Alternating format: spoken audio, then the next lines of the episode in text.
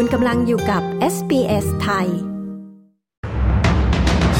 นายกออสเตรเลียยันปรับแผนภาษีขั้น 3 กลุ่มผู้หญิงได้ประโยชน์เต็มๆบุคมนตรีนิวเซาท์เวลโต้แผนสร้างแหล่งที่อยู่ใหม่ จะสร้างความขัดแย้งในซิดนีย์ชั้นใน รายงานชี้รัฐบาลล้มเหลวที่จะลดช่องว่างความไม่เท่าเทียมให้ชาวพื้นเมือง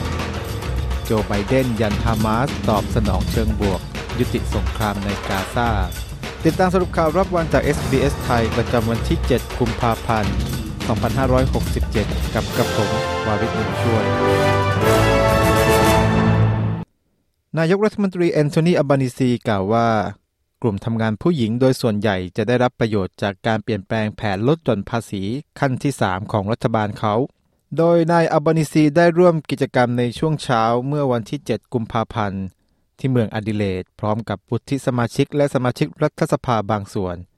โดยในงานนี้จัดขึ้นโดยองค์การเพื่อสตรีแห่งสหประชาชาติ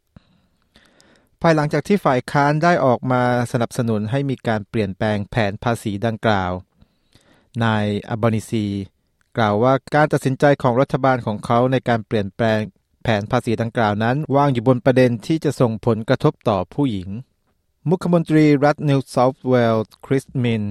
โต้กลับคำกล่าวอ้างที่ว่าแผนที่อยู่อาศัยใหม่ของรัฐบาลนิวเซาท์เวลนั้นจะทำให้เกิดความขัดแย้งในพื้นที่เขตเมืองชั้นในของซิดนีย์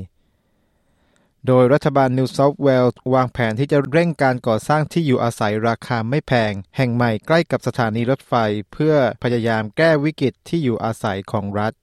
แถลงการณ์ดังกล่าวเป็นไปตามคำแถลงของรัฐมนตรีคลังของรัฐ ที่กล่าวว่ารัฐนิวเซาท์เวลจำเป็นต้องดำเนินการทันที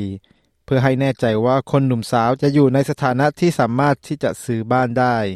ตามรายงานของคณะกรรมการเพิ่มประสิทธิภาพในการผลิตหรือ Productivity Commission รัฐบาลจะล้มเหลวในการปิดช่องว่างระหว่างชาวพื้นเมือง และชาวออสเตรเลียที่ไม่ใช่ชนพื้นเมือง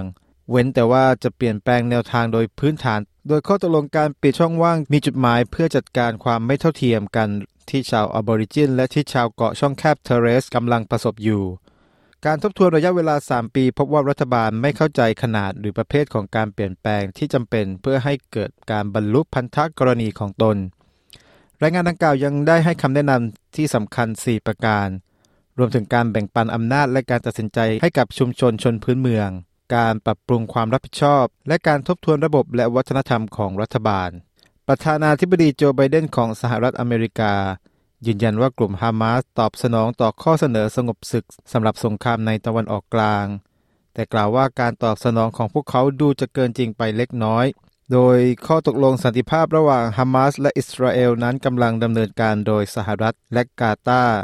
ซึ่งเป็นสื่อกลางระหว่างทั้งสองฝ่าย โดยก่อนหน้านี้ทางกาตาร์กล่าวว่าการตอบรับของกลุ่มฮามาสต่อข้อเสนอดังกล่าวเป็นไปในเชิงบวก โดยนายไบเดนกล่าวว่าการเจรจายังคงดำเนินอยู่ ทั้งหมดนี้คือสรุปข่าวรอบวันจาก SBS ไทย ประจำวันที่ 7 กุมภาพันธ์ 2567 กับกระผม วาริศหนูช่วย